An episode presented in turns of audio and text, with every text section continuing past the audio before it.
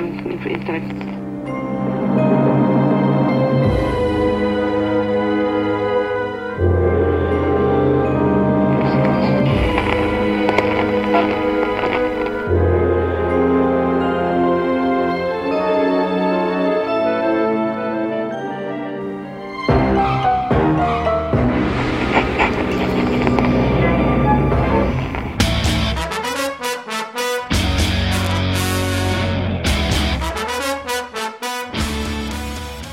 Witam Was, kochani, bardzo serdecznie w kolejnym odcinku podcastu Radio S K i kolejnym odcinku z naszego, mojego tegorocznego Halloween Special, czyli serii podcastów, w których omawiam produkcje dokumentalne, w których wypowiada się Stephen King na temat gatunku, na temat horroru. Oczywiście mamy jeszcze dodatkowe odcinki, które się pojawiają w tym miesiącu, ale to jest ostatni podcast z tej serii i dzisiaj wezmę na warsztat film, serial, ciężko powiedzieć, czym to jest, produkcję pod tytułem This is Horror z tysiąc dziewięćset osiemdziesiątego dziewiątego roku. I dlaczego mówię, że ciężko powiedzieć, czym to jest? No to krótka historia tego, co możemy znaleźć na temat This is Horror, którą udało mi się gdzieś tam na szybko wygrzebać. Ten film kiedyś wszyscy dawali na stronach o Stephenie Kingu. Gdy ja zaczynałem robić stronę o Stephenie Kingu, gdy wyszukiwało się strony informacyjne o Stephenie Kingu, wchodziło w filmografię, w zasadzie na prawie każdej stronie pojawiał się ten tytuł This is Horror. U nas też przez jakiś czas się pojawiał, ale to dlatego, że w tamtych czasach, gdy były strony informacyjne, no to ludzie raczej kopiowali od siebie i po prostu przeklejali czasami więcej, czasami mniej. Tak naprawdę przez lata nie wiedziałem, czym jest ten film. Przez jakiś czas istniała taka strona Creep Shows, bardzo fajna strona, kiedyś naprawdę dużo rzeczy szło z niej wygrzebać. Ona właśnie dotyczyła ekranizacji, ale głównie tych niszowych, amatorskich i też dokumentalnych. Można było znaleźć masę filmików i tam też znajdował się This is Horror i tam znajdował się jeden czy dwa filmiki z This is Horror, co nie wyglądało najlepiej, ale przynajmniej mogliśmy zobaczyć, jak wygląda King, jak to się prezentowało mniej więcej w tej wersji filmu. I teraz tak, powiedziałem, że nie wiem, jak określać tę produkcję. No oryginalnie wiem, bo oryginalnie wiem, czym ona była, ale jeśli zaczniecie wyszukiwać informacji na jej temat, znajdziecie mnóstwo różnych wersji. Jeśli wyszukacie tę produkcję na I M D B, odeślę was do, na stronę takiego filmu, który nazywa się Stephen King World of Horror. Natomiast okładka, jaka się znajduje, to jest czarna okładka, trupia czaszka z czerwonymi świecącymi oczami i na niej widzimy z kolei tytuł Horror Classics Stephen King. Ona wygląda jak taka sklejka amatorska. Nie wiem, czy to jest oryginalna okładka, ale według informacji zawartych na tej stronie, na I M D B, jest to film telewizyjny, dokumentalny, który trwa jedną godzinę. Jeśli zejdziecie niżej do recenzji czytelników, dowiecie się dokładnie, czym to było i dostaniecie całkiem sprawną recenzję tej produkcji. Moja dzisiejsza będzie dość podobna do niej. Otóż według tego człowieka, który pisał tę recenzję, oryginalnie ta produkcja miała dwieście siedemdziesiąt minut, czyli to jest cztery i pół godziny i podzielona była na trzynaście rozdziałów. I była strasznie męcząca, nierówna i zła. Ale do tego przejdziemy. Ja mm, kiedyś na blogu Radia S K nagraliśmy z chłopakami, z Szymasem i Jerrym prelekcję. Naszą chyba pierwszą wspólną prelekcję. Nie taki Stephen King straszny, jak go malują, ale że to była nasza pierwsza wspólna prelekcja. To były jeszcze czasy, gdy ja y, trochę źle reagowałem na prelekcje, stresowałem się na konwentach. Potem mi to przeszło. Trochę dzięki chłopakom, dzięki konglomeratowi i dzięki liczbie tych prelekcji, które robiliśmy, ale przez długi czas raczej źle do tego podchodziłem i, i starałem się przygotowywać, co nie zawsze mi wychodziło, a zawsze wydawało mi się, że jestem źle przygotowany. I zrobiliśmy takie próbne nagranie. To nagranie znajdziecie, nie pamiętam w którym to było roku, na blogu Radia S K. I tam w Radiu S K, nie w, nie w konglomeracie, bo tam wziąłem inną rzecz na grafikę. W Radiu S K ozdobiłem ją taką okładką, gdzie widzimy Stephena Kinga, takiego rysunkowego, ale bardzo fajna ilustracja z zakrwawionym nożem, a za nim jest Leatherface, Freddy Krueger i Ash Williams z Evil Dead. No może mylę, ale chodzi o, o jakieś ikony horrorowe. Ta okładka bardzo mi się podobała. Zawsze chciałem ją tutaj wybrać, ale ona w internecie funkcjonuje tylko w miniaturkach i to też jest okładka do This is Horror, przy czym na niej widzimy napis, że są to dwie kasety, a łącznie są to cztery godziny. Więc to jest najprawdopodobniej jeszcze inna wersja. Natomiast ja obejrzałem jeszcze inną wersję, trzy kasetówkę wideo, trzy razy czterdzieści minut. Tak jakbyśmy mieli trzyodcinkowy serial. Każdy z tych odcinków trwał trzydzieści minut, więc jak łatwo się domyślić, był sklejką przynajmniej dwóch rozdziałów z oryginalnego, z oryginalnej produkcji. I pewnie to nie jest wszystko. Pewnie jakby ktoś zaczął grzebać, znalazłby więcej. Ja tę wersję, którą obejrzałem, przegooglowałem, znalazłem na jakiejś stronie cały spis treści wszystkich kaset, jakie nazwiska się pojawiają, jakie filmy i tak dalej, i tak dalej. Te trzy kasety mają swoje okładki. Jedną z nich zresztą wykorzystałem do graficzki w tym podcaście, chociaż musiałem ją trochę przerobić, bo nie była najlepszej jakości. W zasadzie połowę tej grafiki musiałem sam narysować, ale mniej więcej tak to wygląda. I będę starał się to podkreślać kilka razy, że nie oceniam tutaj pełnego produktu. Nie widziałem tej e, najdłuższej, oryginalnej wersji. Widziałem jej część. Tak naprawdę, no umówmy się, połowę. Może nawet mniej. Ale wydaje mi się, że to nie wpłynęłoby na moją ocenę, a jeżeli już, to bardziej negatywnie, bo, bo wierzcie mi, problemem tego, co obejrzałem, nie było skondensowanie tego, nie było zbyt, wiecie, pospieszny montaż, wręcz przeciwnie. Czyli jeśli w krótszej o połowę wersji było męczenie buły, no to ja nie wyobrażam sobie oglądania cztery i pół godziny tej produkcji.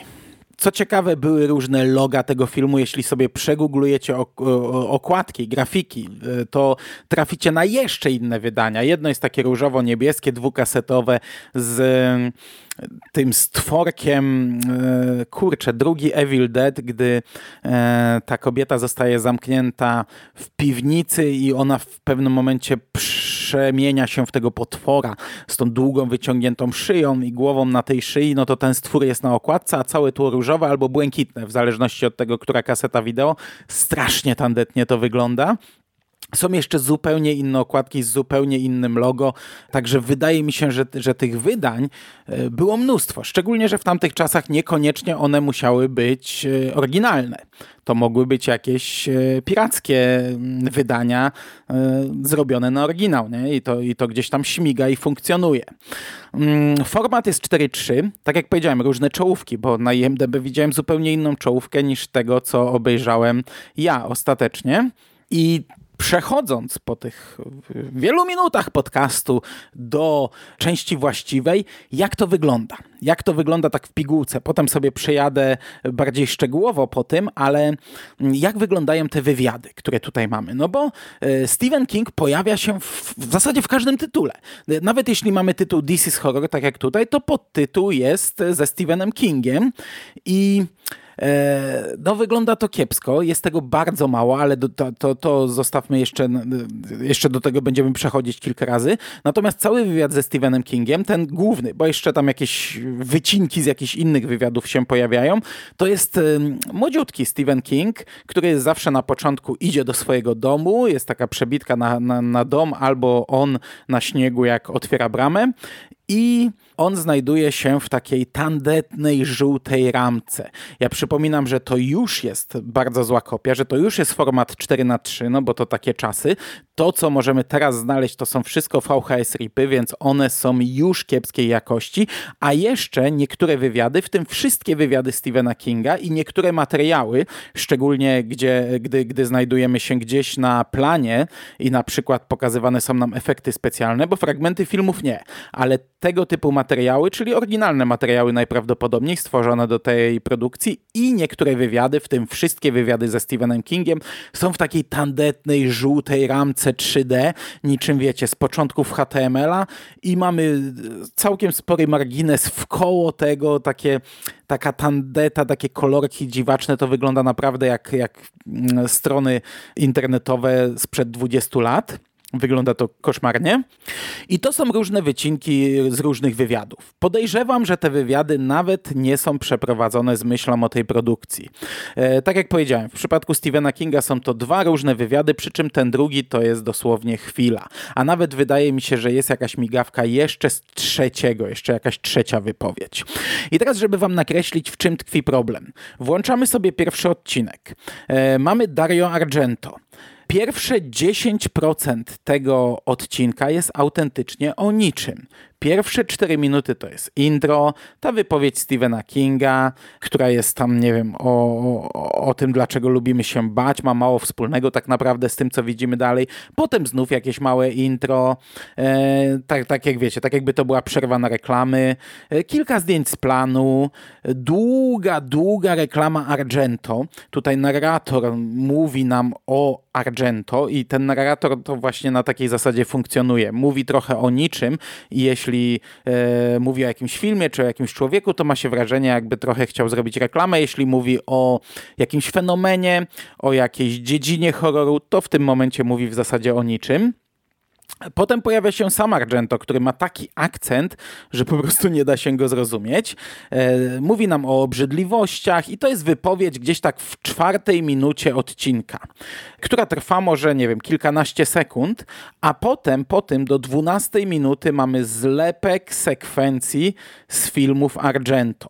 To są takie bardziej obrzydliwe sceny, w tym sensie, że Argento mówił o, o obrzydzaniu i wtedy mamy dla podkreślenia fragmenty z obrzydliwymi scenami. Czasem są to naprawdę całe długie sceny, wiecie, opatrzone krzykami, trochę agresywną muzyką, bo to są zazwyczaj jakieś e, z punktów kulminacyjnych, czy to jumpscaresy, czy jakieś e, finałowe sceny e, puentujące, coś mające nas przestraszyć. E, co ciekawe, one nie są podpisane. I to jest w ogóle dziwaczne, bo te filmy przez chyba cały ten serial nie są podpisywane. Okej, okay, na sam koniec pojawia się plansza z listą wszystkich filmów, które się pojawiły w tym danym segmencie, ale no, to powinno być na bieżąco, nie? Widzimy jedną scenę i, i chciałbym wiedzieć, z czego to na przykład jest, a nie, że na końcu dostaję listę dwóch, trzech, siedmiu filmów i ja sobie mam to dopasować, nie? To trochę jest bez sensu, a, a tak wygląda cały ten serial. A to w ogóle jest przedziwacznie zmontowane, bo czasami nie ma tytułu, czasami jest tytuł. Chyba raz pojawił się tytuł, co w ogóle nie wiem dlaczego. E, bardzo często, ale... ale też nie zawsze, jest tylko wytwórnia. Czyli w momencie, jak pojawia się jakiś nowy film, to mamy do kogo one, na, należą jej prawa i, i to tyle. To, to, to jedynie po tym możemy sobie oddzielić, o dobra, to jest z innego filmu. Przy czym ta plansza na koniec jest zawsze z listą tytułów i z wytwórniami. Po Dario Argento, który jeszcze na koniec mówi jedno zdanie, pojawia się Brian Yuzna i tutaj trzy jego filmy. E, mamy troszeczkę więcej wypowiedzi niż przy Dario Argento, przeplatanych ze scenami z filmów, które i tak są bardzo długie. Te sceny z filmów są tak długie, że już po tym, a w tym momencie kończy nam się tak naprawdę pierwszy segment, taki, taki odcinek, których było trzynaście. E, ten pierwszy segment się kończy i wiecie, kończymy dwadzieścia minut e, z jednozdaniową czy dwuzdaniową wypowiedzią Stephena Kinga, z kilkunastosekundowym wywiadem z Dario Argento i z kilkunasto czy kilkudziesięciosekundowym wywiadem z Brianem Yuzną, a cała reszta to są sceny, fragmenty z filmów pieruńsko długie, czasami pieruńsko nudne, bo to jest jakaś rozmowa. I my siedzimy i oglądamy trzy minuty rozmowy jakichś bohaterów. Kompletnie bez sensu, ale ja też przejdę w podsumowaniu, na pewne elementy tutaj zwrócę uwagę, bo to jednak też mm, dużo robi czas, w jakim powstał ten film, ale do tego dojdę na końcu. No i w środku tego odcinka mamy znów wstawkę Kinga, znów na kilka sekund, znów jest w ramce, no zawsze będzie w ramce. King mówi o tym, że lubi straszyć, ale też lubi element fantastyczny i nadprzyrodzony i to jest wszystko, co mówi w tej wstawce i tutaj już może, mo, mogę wyraźnie powiedzieć, że tak to będzie wyglądać cały czas. E, wstawka Kinga, który jest niby takim prowadzącym narratorem, mówi dosłownie jedno, dwa zdania, a potem, e, potem pierdoły. Czyli fragmenty wywiadów przecinane bardzo długimi scenami, nudy, nudy, dwadzieścia minut, wstawka Kinga i Yy, znów to robimy. Czasami jest to, ma, ma to jakąś myśl przewodnią, czasami kompletnie nie będzie miało myśli przewodniej, do czego za chwilę też przejdę. No i tutaj chyba mamy najnudniejszą część, bo przechodzimy do bloku z wampirami. Są trzy filmy. I to są trzy filmy bez żadnych wstawek z wywiadami. To, to, to jest, nie wiem, dwadzieścia minut samych bardzo długich scen, z których można by wyciąć i zostawić dosłownie, dosłownie kilka sekund. No i jest trochę narratora. No może nie dwadzieścia minut, przesadzam, bo jest jeszcze jeden drobny segment, ale bez przejścia z Kingiem przechodzimy do efektów specjalnych i to jest z kolei najciekawszy element tego odcinka i tak naprawdę chyba całego serialu, bo jeszcze będzie w trzecim odcinku o efektach specjalnych. Przy czym, tak jak powiedziałem, ten fragment znajduje się znów w ramce, więc widzimy taką, tak, taki malutki p- p- ekraniczek i, i sobie mamy, wiecie, najciekawsze rzeczy wypatrywać tam na tym malutkim znaczku, nie? Mamy kilka fajnych, klasycznych efektów i właśnie to jest w sumie najlepsze, że gdy tutaj mamy te fragmenty o efektach specjalnych, no to widzimy, wiecie, efekty z epoki, nie? Z końcówki lat osiemdziesiątych, które były fajne, nie? I dla, i, i dla fanów horroru to jest zawsze coś, co Co, co, coś fajnego, coś ciekawego, więc to się ogląda w miarę przyjemnie. Nie wiem, czemu to jest w ramce. Tradycyjnie nie jest w ogóle opisywane, z czego co pochodzi. E, możemy się domyślać. E, ale jest tutaj kilka smaczków, kilka fajnych rzeczy. Najbardziej chyba podobał mi się wielki Freddy, który został zbudowany bodajże w czwartej części, gdy Freddy zostaje e, złapany przez e, tą blondynę, nie pamiętam jak ona miała na imię, e, jest tak jakby przywiązany do, do różnych rzeczy, takie ręce wychodzą, go łapią i nagle z jego brzucha zaczynają nie, nie tyle wychodzić ludzie, co tak jakby na takiej gumie, je, jego brzuch zamienia się w taką gumę i wiecie, widzimy odciski rąk, twarzy i tak dalej. No i tu jest pokazane, jak to zostało zrobione. Wielki Freddy i tak naprawdę prawdziwi ludzie, którzy przez ten jego brzuch odciskają swoje twarze i ręce. Na tym kończy się odcinek pierwszy. Kinga było może ze trzydzieści sekund. Chociaż pojawia się on jako pierwszy na napisach początkowych, pojawia się we wszystkich tytułach tych filmów, plus na koniec jest specjalne podziękowanie w napisach końcowych, między innymi dla pana i pani King. No i w napisach końcowych dostajemy jeszcze raz listę filmów. W razie jakby kogoś to zbulwersowało, tak jak mnie, że te filmy nie są nie wiadomo dlaczego podpisane na bieżąco. Odcinek drugi. Na napisach jest tylko Stephen King i bracia Coen. King mówi w tej swojej pierwszej wstawce o tym, czego boją się ludzie w dorosłym życiu. Wiecie, podatki, mieszkanie, opłaty, dzieci i tak dalej. I mówi o tym, że horrory mają być symbolem tych prawdziwych strachów. Mamy zapowiedź narratora dwóch filmów o Teksasie. Ta zapowiedź jest też przedziwaczna, bo to w poprzednim tego nie było, ale to może też wina montażu. Może to jest wina przycięcia do, do tych trzech odcinków, a tutaj mamy, wiecie, w dzisiejszym odcinku dowiemy się o tym i o tym, trafimy w to miejsce i to i tutaj, tak, tak, tak jakby wiecie, no naprawdę minęła minuta czy półtorej odcinka, a w tym momencie mamy taką wstawkę, zajawkę, zapowiedź, potem znów mini intro, to, to, to jakby powycinać to, to, tą całą watę, to tutaj by w ogóle nic nie zostało, mam wrażenie. No i narrator mówi nam, że będą to dwa filmy o Teksasie. I zaczynamy od teksańskiej masakry piłą mechaniczną. Co dziwnego, nie ma tu ani słowa o jedynce. Najpierw mamy scenę z drugiej części, znów za długą i znów nudną, a potem trafiamy na plan trzeciej części i, i to jest taki, wiecie, taki chaos, nie?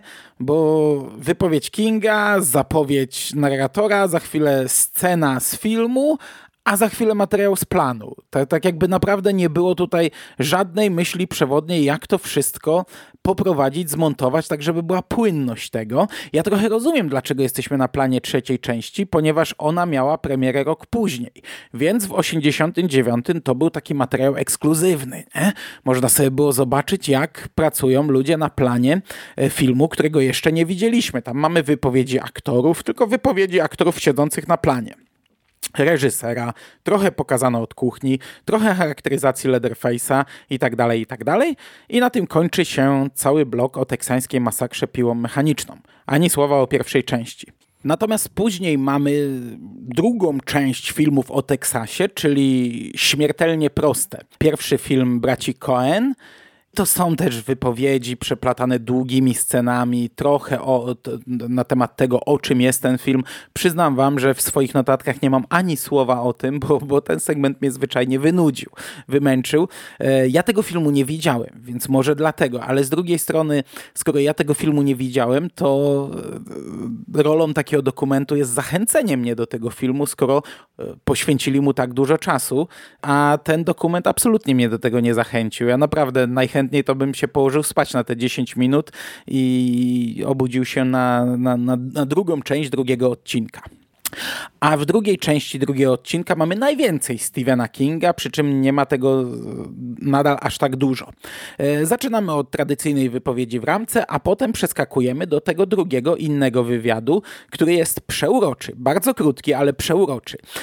Robert Ziembiński w swojej książce trochę nabijał się z tego, jak to Stephen King przez lata próbował odkleić od siebie łatkę mistrza, króla horrorów, a robił tak głupie rzeczy w swoim życiu, jak choćby występ w reklamie kart kredytowych, gdzie grał rolę jakiegoś właściciela zamczyska, gdzie wiecie, pajęczyny, mgła i on oprowadzał po tym zamczysku i karty kredytowe, reklama. No i ten wywiad to jest coś podobnego. Tak, tak jakby naprawdę King nie miał świadomości, że, że trochę niekoniecznie robi sobie dobrze, a, a też wygląda to głupio. To wygląda, jakby on siedział w sali od biologii. Takiej sali pełnej rekwizytów. Wiecie, plastikowe szkielety, plastikowe czaszki, jakieś tam e, gablotki z jakimiś eksponatami. On jest ubrany w białą marynarkę, więc wygląda, jakby był w fartuchu i ma przez szyję przewieszony jakiś kręgosłup plastikowy. Także tych rekwizytów trochę jest i to jest chyba jedyny wywiad, gdzie on wygląda tak głupio. Każdy inny jakoś tak normalnie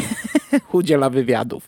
Jest króciutka wypowiedź Franka Darabonta, trochę dłuższa Clive'a Barkera, a cały segment ogranicza się do promocji. Mamy dużo trailerów starych filmów i wiecie, po tych wszystkich wypowiedziach za- zaczynają się trailery filmów z lat pięćdziesiątych. E, trochę o nietypowej promocji filmów, o ciekawych zagraniach, o ciekawych pomysłach na reklamowanie horroru. Tutaj pojawia się oczywiście William Castle. King pisał o tym dużo więcej w Dance Macabre, również o promocji horroru, ale też dość dużo miejsca poświęcił samemu Williamowi Castle'owi. To jest ciekawe, jak się do tego dobrze podprowadzi. To jest bez sensu, jak to jest po prostu taka wstawka w środku, która ogranicza się w dużej mierze do puszczenia nam kilku trailerów. Potem przechodzimy do Tromy i mamy wywiad z młodym Lloydem Kaufmanem i tutaj również trailery filmów od Tromy przecinane wywiadami z Lloydem. Potem przechodzimy do Psychozy i do Alfreda Hitchcocka, który opowiada nam o, o, o domu Normana Batesa. Oprowadza nas po tym domu. To jest dość ciekawe i to też dotyczy trochę promocji Psychozy, także ten cały segment niby ma jakąś myśl przewodnią, ale mam wrażenie, jakby to było takie, wiecie, tu coś rzucone, tu coś rzucone, tu coś rzucone i gdyby to odciąć od tej pierwszej części o filmach o Teksasie, wypadłoby pewnie trochę lepiej, chociaż nie jakoś super lepiej, ale patrząc na to, jak na cały odcinek, taki na tej kasecie V H S wydany czterdziestominutowy, to w ogóle jest chaos straszny i na tym kończy się odcinek drugi. I przechodzimy do odcinka trzeciego, który chyba podobał mi się najbardziej. Oczywiście, zaczynamy od wstawki Stephena Kinga, w której mówi o próbie uwierzenia w niewiarygodne, o nadprzyrodzonych rzeczach. Potem mamy znów trochę o efektach specjalnych, a potem szybki przegląd Koszmaru z ulicy Wiązowej od części pierwszej do części piątej. Trochę inaczej niż zwykle. Nie ma pojedynczych scen, a każda część jest montażem. A dodatkowo cały czas narrator gada o niczym, ale przynajmniej wiemy, że przechodzi z części do części i to jest taki dość dynamiczny montaż. Dlatego mówię, że już na, w pierwszej części ten odcinek ym, zrobił na mnie lepsze wrażenie niż na przykład pierwszy. Po prostu pierwszy mnie tak wymęczył, że nie miałem ochoty siadać do kolejnych. Ten cały segment o wampirach, to, to, to są tak długie sceny gadania o niczym, yy, że to aż boli. A tutaj mamy, wiecie, dość dynamiczny montaż przez pięć części yy, Koszmaru z Elm Street. Potem znów mamy efekty specjalne i zdjęcia z pracowni. I to jest też fajny element. Wywiady z twórcami, yy, głównie mamy głos z off-u, więc yy, robi się też dynamicznie, bo w momencie, gdy widzimy coś na ekranie, to ktoś nam o tym opowiada. Ten cały fragment skupia się głównie na kukiełkach, na twarzach, na potworach i na różnych makabrycznych rzeczach, które dzieją się z twarzami, z potworami i jak to zostało zanimowane. I to jest naprawdę fajny segment. Chociaż znowu w beznadziejnej ramce. Potem znów jest wstawka Stephena Kinga, w którym mówi kolejny raz coś, co już słyszeliśmy wielokrotnie, czyli mówi o suwakach na kostiumie potwora. Różnica między książką a filmem, że zawsze gdzieś tam widzimy, gdy oglądamy film, to jakkolwiek dobrze nie był zrobiony, widzimy, że na kostiumie potwora znajduje się ten tutaj taki e, podany jako przykład suwak. Natomiast ostatni segment, który widzimy w tym dokumencie, jest też ciekawy, wizualnie ciekawy, ale też wiecie, mamy fajnych gości. Najpierw pojawia się Charles Band, czyli twórca wytwórni Epic, która później zamieniła się w Full Moon Features, ale to było po roku tysiąc dziewięćset dziewięćdziesiątym, a w momencie, gdy kręcono ten dokument, jeszcze był Epic. Są dłuższe wypowiedzi. Widzimy twarz Charlesa Banda, ale również głos leci z offu, czyli to jest chyba najdłuższy wywiad w tej wersji This is Horror i cały czas, gdy nie widzimy Charlesa Banda, a słyszymy jego głos z offu, mamy dynamiczny montaż z filmów. I to taki naprawdę dynamiczny, przedstawiający nam różne makabra- makabryczne sceny, wykorzystanie różnych elementów i, i, i wiecie, mamy jakieś potworności, jakieś rozpadające się rzeczy, jakieś, jakieś takie y, zamieniające się w śluz, w jakieś takie glutowate, jakieś rozpadające się y, twarze. I, i, I to jest fajne, bo to się ogląda przyjemnie.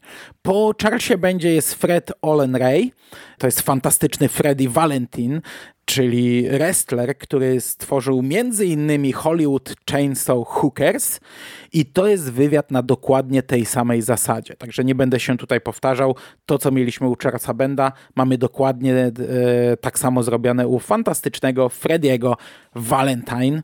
I to jest przyjemny dla oka segment, który nie męczy, nie nudzi, który ogląda się dobrze. I dlatego ten trzeci odcinek dla mnie był chyba odcinkiem najciekawszym, ale umówmy się, on nie był jakoś rewelacyjnie super fantastyczny. Ja nie dowiedziałem się z niego nie wiadomo jakich rzeczy.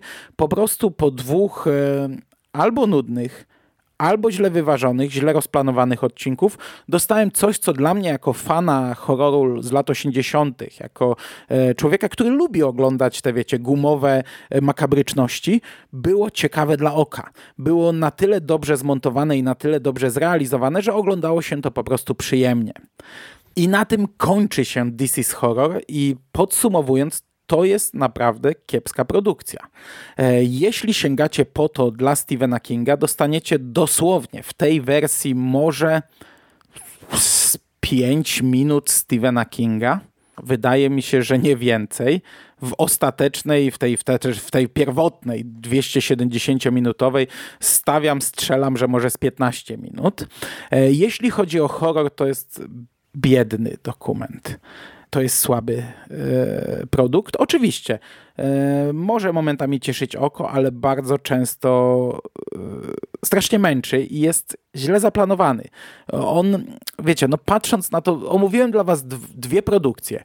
Jedna e, historia horrorów, w której b, mieliśmy konkretne tematy, e, która została zaplanowana. Przejście przez konkretne elementy horroru, wskazanie na historię, naszą historię życia, świata, jak to wpływało na horror, jak rozwijał się horror. No masa, masa ważnych rzeczy, może i dla laika, tak jak to wielokrotnie podkreślałem, ale jednak.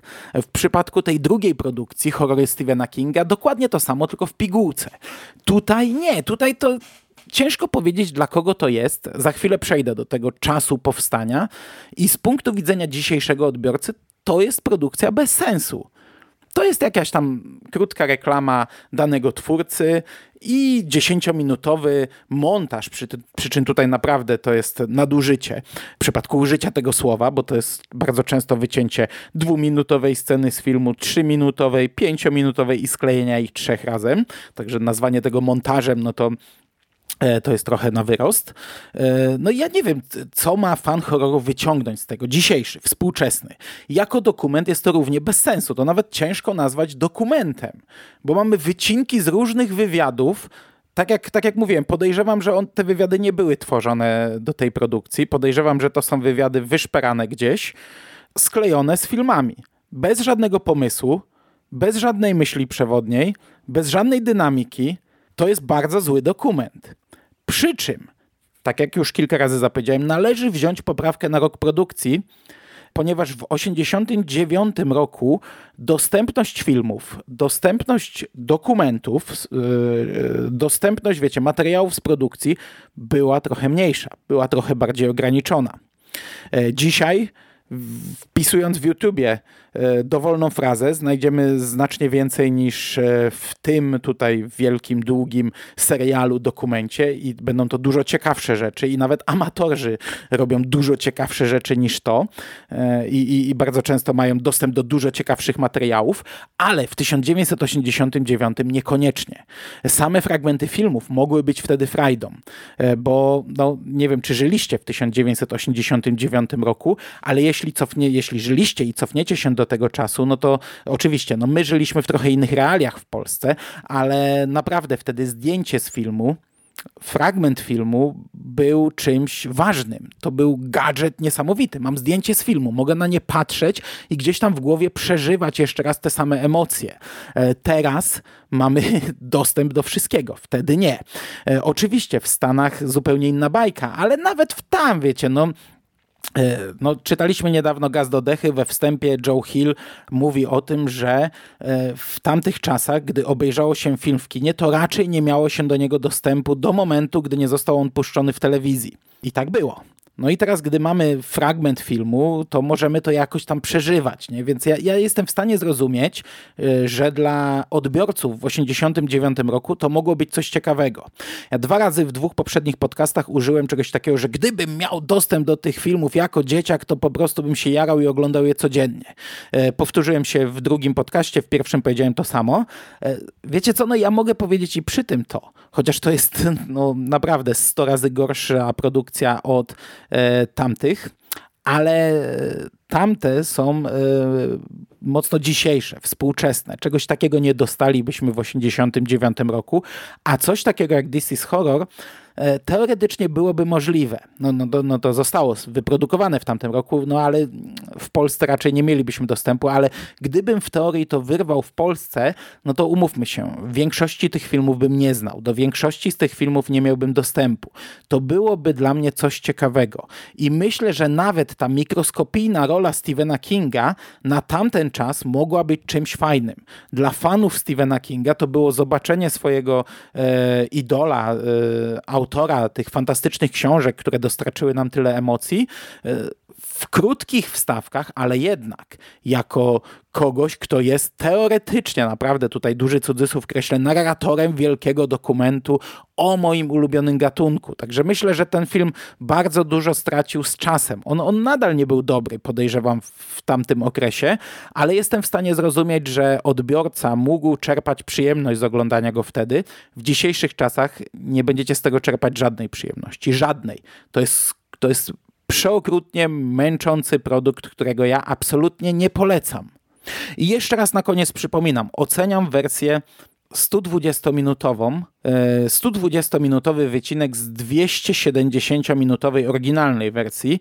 Jeśli macie dostęp do tej oryginalnej wersji, ja nie mam pojęcia, czy jest taki dostęp, ale ja drugi raz nie będę oglądał, jeśli macie, ale jeśli ktoś oglądał kiedyś gdzieś, nie wiem gdzie, możecie się podzielić. Czy to wypadło dobrze, czy nie? Czy zgadzacie się z tymi zarzutami, które ja tutaj wyciągnąłem, czy nie? Na YouTubie oczywiście można się dogrzebać do rzeczy, których nie ma w tym dokumencie. Jest na przykład taki półtorej godzinny filmik This is Horror Volume One, część pierwsza.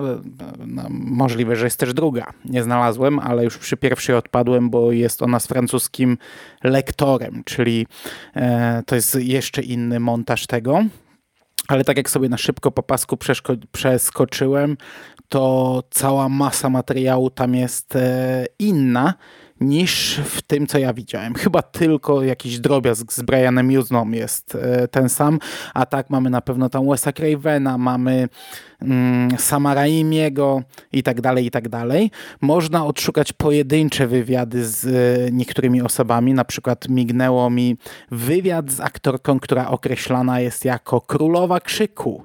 I teraz zgadnijcie, kto to jest. Macie trzy sekundy. Nie, to nie Jamie Lee Curtis, to Lina Quigley. A jeśli zastanawiacie się, w czym grała, to musiałem wspomóc się niestety I M D B. To był Powrót żywych trupów, Noc demonów, Cicha noc, Śmierci noc, Koniec szkoły i w sumie łącznie sto sześćdziesiąt osiem ról, więc tych horrorów pewnie na swoim koncie miała całkiem sporo. No. To tylko tak, jako ciekawostka dodaję, że jeśli ktoś przypadkiem sięgnąłby na przykład po tę wersję, po którą ja sięgnąłem, to można dogrzebać się jeszcze do innych materiałów z tej produkcji, no ale trzeba trochę pokopać i y, obejrzeć je fragmentami. Gdzieś tutaj skrawek, tu skrawek. No YouTube jest jednak pewnym źródłem, z którego możemy dość dużo wyciągnąć na ten temat. Ja cieszę się, że odhaczyłem tę produkcję, bo tak jak mówię, odkąd siedzę w internecie, od jakichś dwudziestu lat, odkąd robię coś ze Stephenem Kingiem, a nawet więcej pewnie niż dwudziestu lat, odkąd pierwszy raz wszedłem w internet, bo to była pierwsza fraza, jaką wpisałem w wyszukiwarkę, Stephen King, no gdzieś tam mi się przewijało to This is Horror, potem to kopiowałem bezmyślnie, potem to wywaliliśmy. W tej chwili na stephen king kropka p l chyba nie ma żadnej informacji o This is Horror, nawet w ciekawostkach o tym nic nie znajdziecie. No ja rozumiem dlaczego i nawet nie, nie czuję potrzeby, żeby to gdzieś dodawać. Cieszę się, że to sobie odhaczyłem, że zapoznałem się chociaż z częścią tej produkcji, ale absolutnie nie polecam.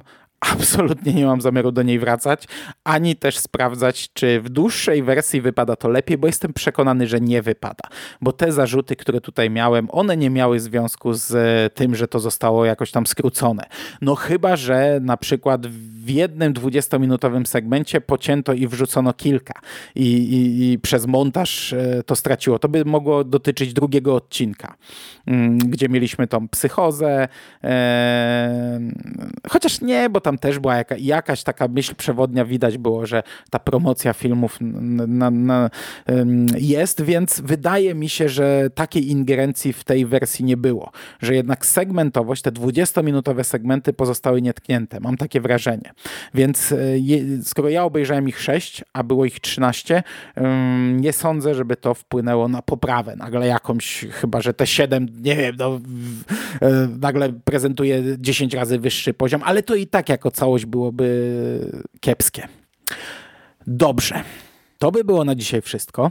I to by było wszystko, jeśli chodzi o um, dokumentalny horror, o podejście do gatunku w dokumentalnej formie, gdzie gdzieś tam jakoś palce maczał Stephen King. Um, to znaczy, to nie jest wyczerpany temat, nie? Bo jest jeszcze masa innych dokumentów, chociażby związanych z konkretnymi filmami, ale to by było wszystko, jeśli chodzi o tę część Halloween Special na ten rok w Radiu S K.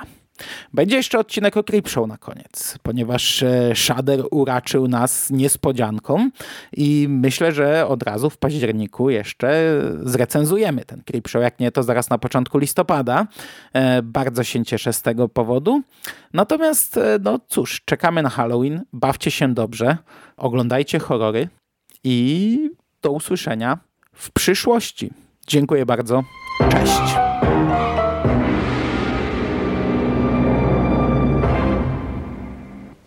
Thank you for purchasing this Leisure View video cassette.